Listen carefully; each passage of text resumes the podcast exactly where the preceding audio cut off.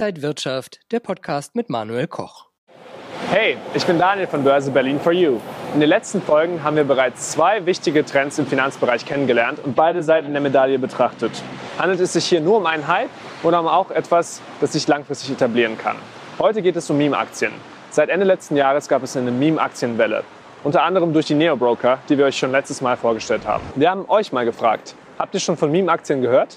Boah, keine Ahnung. Okay. Also es gibt ja zumindest bei Cryptocurrency gibt es ja diese Meme-Sachen, wo dann als Bitcoin super groß war, wurde dann der Dogecoin hochgezogen. Beeindruckend, sage ich mal, weil äh, dann sieht man halt, wie viel Einfluss solche Leute halt irgendwie darauf haben mit einfach nur ein paar einzelnen Worten oder so, wenn die irgendwas schreiben. Das ist äh, ein bisschen angsteinflößend. Ich find's lustig.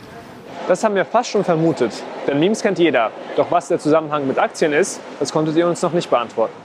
Der Begriff Meme müsste euch sicherlich bekannt sein, denn er stammt aus dem Internet. Social-Media-Nutzer verwenden Memes, um Ideen, Trends, Ziele oder Verhaltensweisen schnell zu kommunizieren. Ursprünglich waren Memes eine Kombination aus Bild und Schlagwort. Eine klare Definition des Begriffs Meme-Aktien existiert bisher nicht. Meme-Aktien sind weder Aktien, die unter dem tatsächlichen Wert des Unternehmens gehandelt werden, noch Wachstumsaktien. Ihre oft drastische Wertsteigerung verdanken sie Online-Communities wie Reddit, TikTok oder Twitter.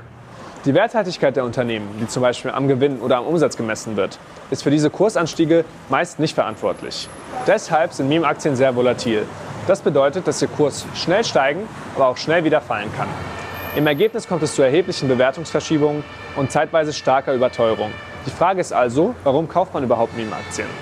Meme-Aktien sind weniger ein Investment, sondern vielmehr eine Spekulation.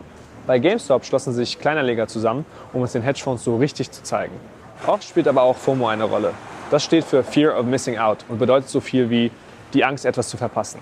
An der Börse ist das ein oft gesehenes Phänomen, auch bekannt als Herdentrieb. Solange viele Anleger eine Meme-Aktie kaufen, steigt der Kurs. Wir erinnern uns, je höher die Nachfrage, desto höher der Preis der Aktie. Allerdings ist das Unternehmen, dessen Aktien man kauft, ja eigentlich nichts mehr wert. Deshalb wird die Aktien auch keiner langfristig halten, sondern schnell mit Gewinn wieder verkaufen. Doch je mehr verkaufen, desto schneller fällt der Kurs wieder. Am Ende profitiert nur, wer früh genug zu einem günstigen Preis eingestiegen ist und schnell genug zu einem höheren Preis ausgestiegen ist. Ihr solltet also äußerst vorsichtig sein, wenn ihr euch auf solche spekulativen Geschäfte mit Meme-Aktien einlasst. Ihr könnt aber mit Meme-Aktien nicht nur Geld verlieren, sondern euch auch strafbar machen. Wie genau das passieren kann, erklären wir euch in der nächsten Folge.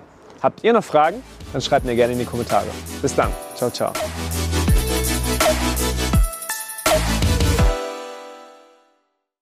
Und wenn euch diese Sendung gefallen hat, dann abonniert gerne den Podcast von Inside Wirtschaft und gebt uns ein Like.